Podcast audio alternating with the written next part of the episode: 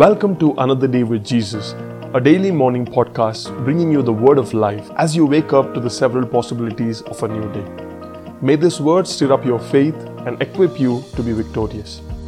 Greetings in Jesus' name. Welcome to this beautiful new morning.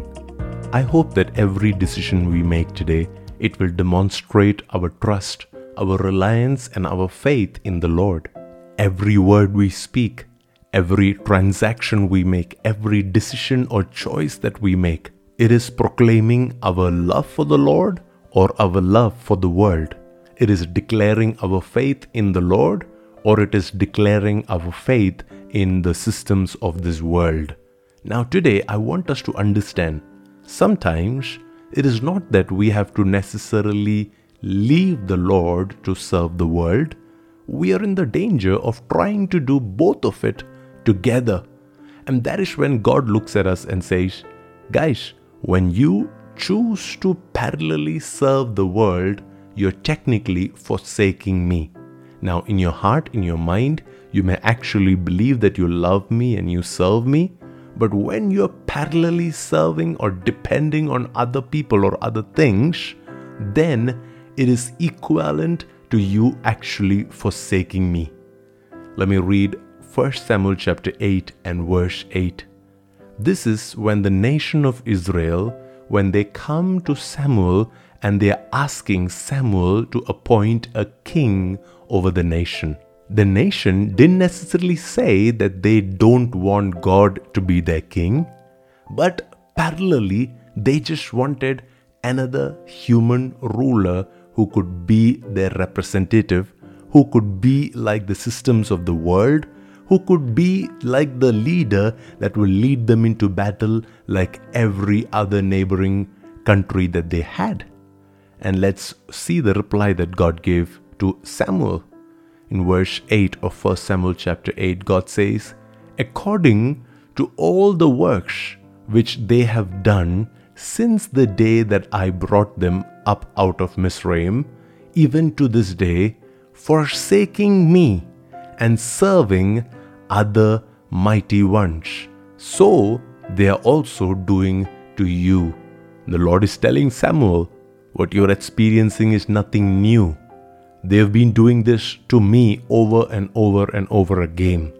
Yes, they are not necessarily declaring with their hearts or their minds that they are rejecting me, but what they're also doing is they are constantly in search for these mighty ones. I like that word that God used there.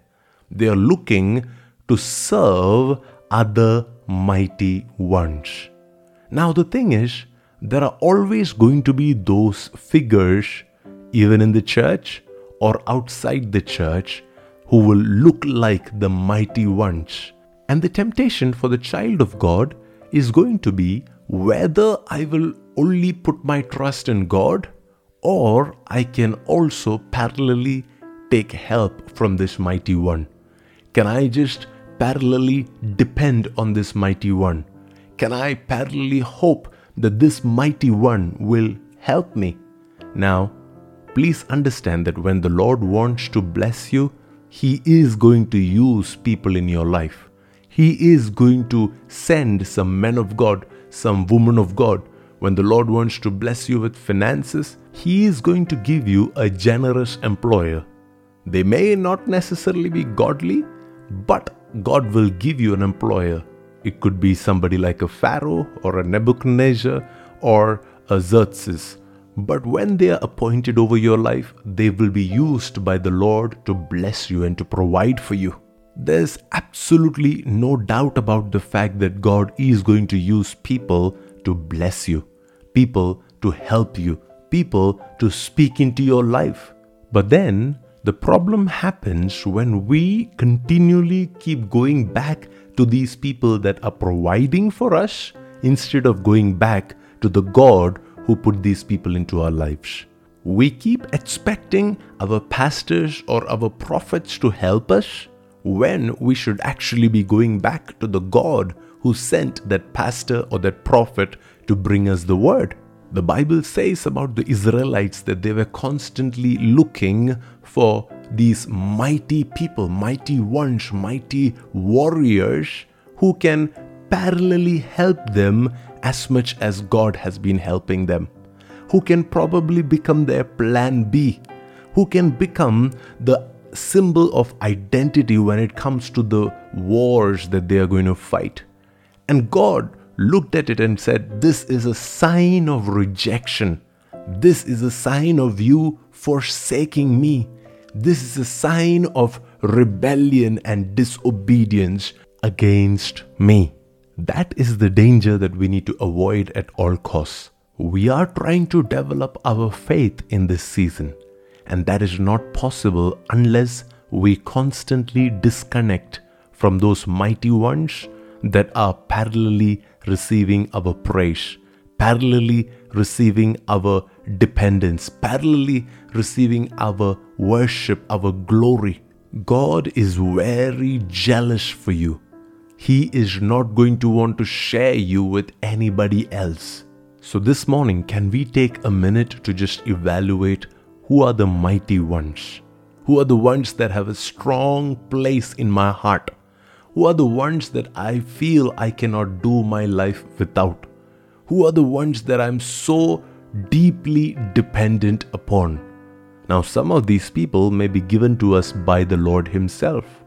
But the moment this person becomes my complete soul affection and desire and dependence, then that person may become the mighty one that you're depending on parallelly to depending on the Lord. God spoke to Ezekiel and said, I'm going to take away the desire of your eye. And the very next day, Ezekiel's wife just died. Now, this wife was given to him by the Lord. But now that she has become the desire of his eye to the extent that he can't see the Lord clearly, God had to intervene and take her out of the picture. So it's better that we learn to deprioritize certain people, certain things, certain love that we have, certain affection that we have, so that God can continue to use those people in our lives. God can continue to let those people remain, let those blessings remain, let those providences remain in our lives. This morning, let's bring all of our mighty ones before the throne of God and say, Lord, you are our everything. You are my strength in need. You are my strong deliverer. You are my stronghold. You are my mighty one. Father, we thank you for this word that has come to us this morning. We believe that you're increasing our faith. And we thank you for the grace to surrender every other mighty ones or strongholds that we have in our hearts or our minds. We thank you for our pure affection, love, and dependence will be to you in this season. In the mighty name of Jesus, we pray. Amen. We hope you have been blessed listening to the Rhema Word of God. Please contact us at pastorpreeti.com for any queries or help. May the presence of the Lord go before you this day.